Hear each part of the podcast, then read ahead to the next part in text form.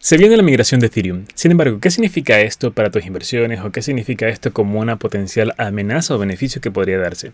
Hoy vamos a hablar de Ethereum, la segunda criptomoneda más importante de todo el mercado, en la cual va a estar próxima a hacer una gran actualización.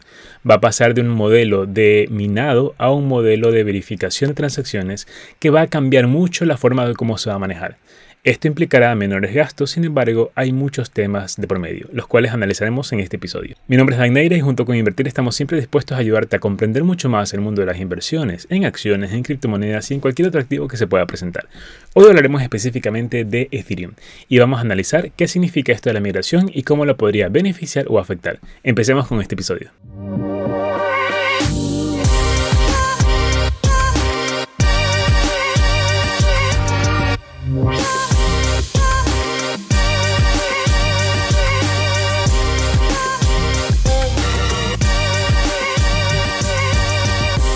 Como te mencioné, Ethereum es la segunda criptomoneda más importante en todo el mercado y es una criptomoneda que ha tenido un crecimiento extraordinario. De hecho, no hace mucho tiempo, hace aproximadamente dos o tres años, el precio de cada una de las Ethereum estaba en quinientos dólares y llegó a crecer hasta cuatro mil dólares. Hoy en día se encuentra en un promedio de mil setecientos dólares, que es el precio que ha estado fluctuando en las últimas semanas. Sin embargo, es importante que sepas de todo esto de la migración, qué significa y qué implica. Para empezar, primero ponemos en contexto qué es Ethereum, y para eso es importante que sepas que es la segunda criptomoneda más importante, como ya te lo mencioné. Es una criptomoneda que es muy utilizada por sus varios proyectos. Piensa en Ethereum como una capa o una base donde muchas aplicaciones han sido desarrolladas, y todas las aplicaciones que están funcionando en la red de Ethereum utilizan la moneda de Ethereum como una especie de pago de comisión o gas para poder realizar todas las transacciones. Cada vez que tú compres o vendes algo, cada vez que tú creas algo, cada vez que haces una transacción, necesitas los Ethereum para poder pagar esa transacción y poder hacer que se realice. El problema es que la metodología como lo funciona actualmente es una metodología de transacciones tradicional, en la cual para poder realizar una transacción necesitas un equipo que esté por medio, el cual realice esa verificación y procese la transacción. Esos equipos son los conocidos como rigs de minería, los cuales hasta el momento son utilizados para poder verificar todas las transacciones que generan en la red de Ethereum. ¿Cuál es el principal problema o cuál es la incapacidad en este caso de Ethereum? Es que por más que existen muchos mineros, millones de mineros y millones de equipos funcionando al mismo tiempo, no es suficiente para la cantidad de transacciones que existe, lo cual hace que la red se colapse, que los costos transaccionales suban y esto de aquí hace que todas las transacciones se vuelvan un poco complejas.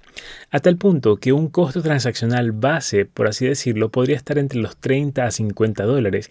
Sin embargo, cuando la red comienza a congestionarse, una transacción podría costarse entre los cien o doscientos dólares o incluso en los picos de saturación ha llegado a costar entre los mil quinientos a dos mil dólares solo el costo de transacción. Ahora te preguntarás, ¿transacción de qué? Por ejemplo, uno de los casos más utilizados en la red de Ethereum son los N F Ts, activos digitales que tú puedes comprar y vender. Puede ser una imagen, puede ser un archivo, puede ser una canción, cualquier tipo de activo digital que se pueda transaccionar se puede comercializar en la red de Ethereum. Llegó un punto en el cual una Un lanzamiento de un nuevo activo digital causó tal congestionamiento en la red que justamente llegamos a los dos mil dólares solo por el costo de la comisión, más allá del costo del activo que tenga, que puede ser otros miles de dólares más u otros cientos de dólares. Imagínate que quieres comprar algo que, cuyo valor sea cien dólares el costo del activo y por la comisión tengas que pagar mil quinientos o dos mil dólares de comisión. No tiene absolutamente sentido. Esto de aquí se dio porque la red comenzó a crecer tanto y los proyectos dentro de la red también comenzaron a crecer tanto que no se vieron en la capacidad según la cantidad de equipos que existen. De hecho, del otro lado de la moneda están los mineros. Los mineros son personas que han comprado estos equipos llamados rigs de minería, los cuales son equipos con muchas tarjetas de video unidas todas a un solo computador y esto hace que validen o verifiquen todas las transacciones. El tema es que muchas personas han invertido miles de dólares en estos equipos y no quieren quedarse sin un funcionamiento. Ahora, ¿por qué estamos hablando de este tema del concepto actual o el esquema actual de minado? Porque va a haber una migración o una actualización importante en la red de Ethereum. Esta actualización va a hacer que la forma de cómo se mine o cómo se generen las transacciones va a ser mucho más diferente.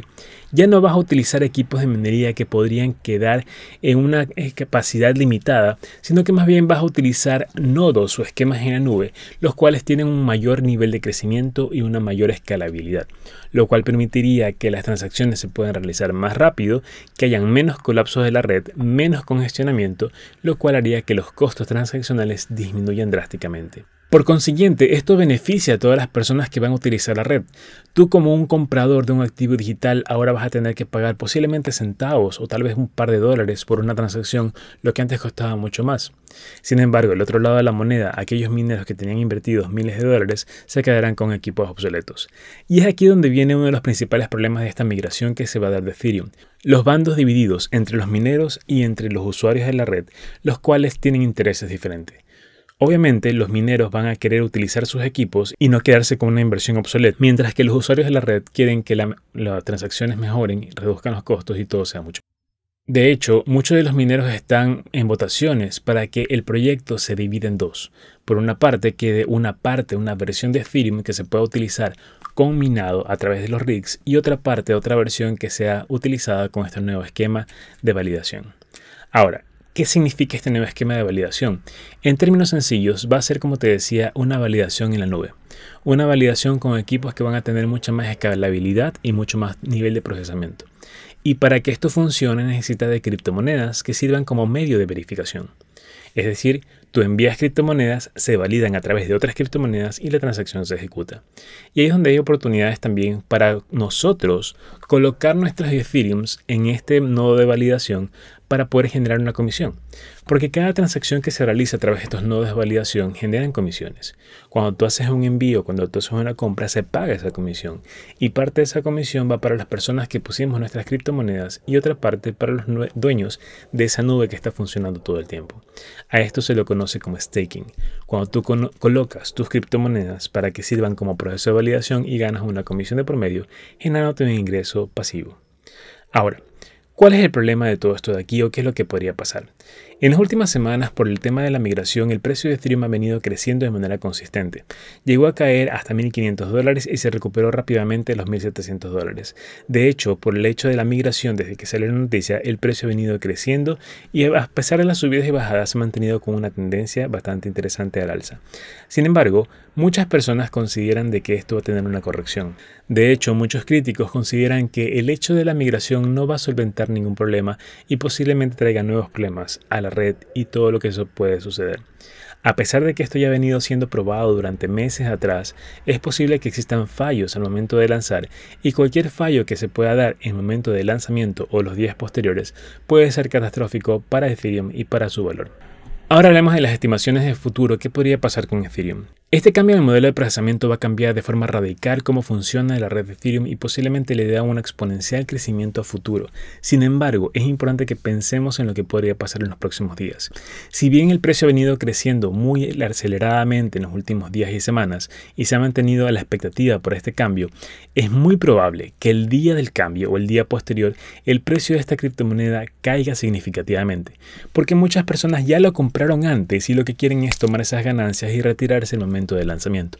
Más allá de que vaya bien o mal, estas personas lo que están viendo simplemente su beneficio y sus ganancias. Por lo tanto, cuando llegue el lanzamiento, van a vender, retirar su dinero y luego esperar alguna oportunidad para volver a comprar. Es lo que muy probable puede suceder y es lo que va a pasar en este sentido. Y cuando estamos hablando de que Ethereum está en mil setecientos y que posiblemente pueda llegar hasta mil ochocientos al momento del lanzamiento, es muy probable que esto de aquí tenga una corrección fuerte, tal vez hasta los mil quinientos dólares o incluso algunos piensan que hasta los mil trescientos dólares. En cualquiera de estos casos, cualquier evento que se pueda presentar durante el lanzamiento o los días posteriores, es decir, cualquier fallo o error que pueda existir, puede hacer que este efecto pueda ser mucho más fuerte todavía. Ahora, sin embargo, a pesar de esta caída y si todo se funciona bien y si todos los errores pueden corregirse en el caso de presentarse, lo más probable es que también el crecimiento a largo plazo sea muy interesante. Por lo tanto, a pesar de cualquier caída o cualquier corrección que se pueda dar con el precio de Ethereum, lo más probable es que en el mediano a largo plazo el precio pueda subir mucho más. Entonces, ¿qué debo hacer con mis Ethereums en caso de que los tenga? ¿O qué debo hacer en el caso de que esté interesado en invertir en Ethereum? Lo que deberías hacer, mi recomendación... No. Lo que podrías hacer, no como una recomendación de inversión, sin embargo como alguna alternativa, es, si tienes Ethereum, si ya has generado una ganancia interesante porque has venido comprando en diferentes precios en los últimos meses, lo que podrías tomar como posición es tomar esas ganancias, venderlos, generar ese efectivo y tenerlo disponible para una próxima oportunidad que se pueda presentar. Si es que llega a corregirse el precio por alguna eventualidad que pueda darse, es ahí donde tú podrías aprovechar la oportunidad para volver a comprar. Y ese dinero que obtuviste por la venta podrías aprovechar y comprar una mayor cantidad de Ethereum. En el caso de que aún no tengas inversiones en Ethereum y consideras que podría ser una oportunidad interesante a mediano o largo plazo, mi recomendación sería espera el lanzamiento, espera en los próximos días de lanzamiento y verifica cómo se va moviendo el precio. Es posible que esta corrección, aunque sea poca o mucha, te podría dar una oportunidad interesante para poder invertir. Sin embargo, lo más importante y un elemento general es que nunca esperes a un precio mínimo para poder comenzar a invertir en un activo, ya sea un activo tradicional como acciones o un activo digital como en este caso de criptomonedas, porque nunca vas a poder saber cuál es ese mínimo exactamente. Por lo tanto, la, la sugerencia que se puede dar, no como una recomendación financiera sino a nivel de sugerencia, es que puedas ir comprando de manera consecutiva mes a mes haciendo promedios de precios. A esta estrategia se lo conoce como Dollar Cost Average y ya lo hemos mencionado anteriormente, lo cual te permite ir comprando de manera progresiva, generando precios promedios y así tomar unas ganancias mucho más interesantes con el tiempo. Así que es una forma de que puedas empezar, más allá de que quieras esperar un punto mínimo, siempre lo importante es que puedas empezar y puedas ser consistente. La paciencia y la consistencia te dará grandes beneficios y grandes resultados con el tiempo.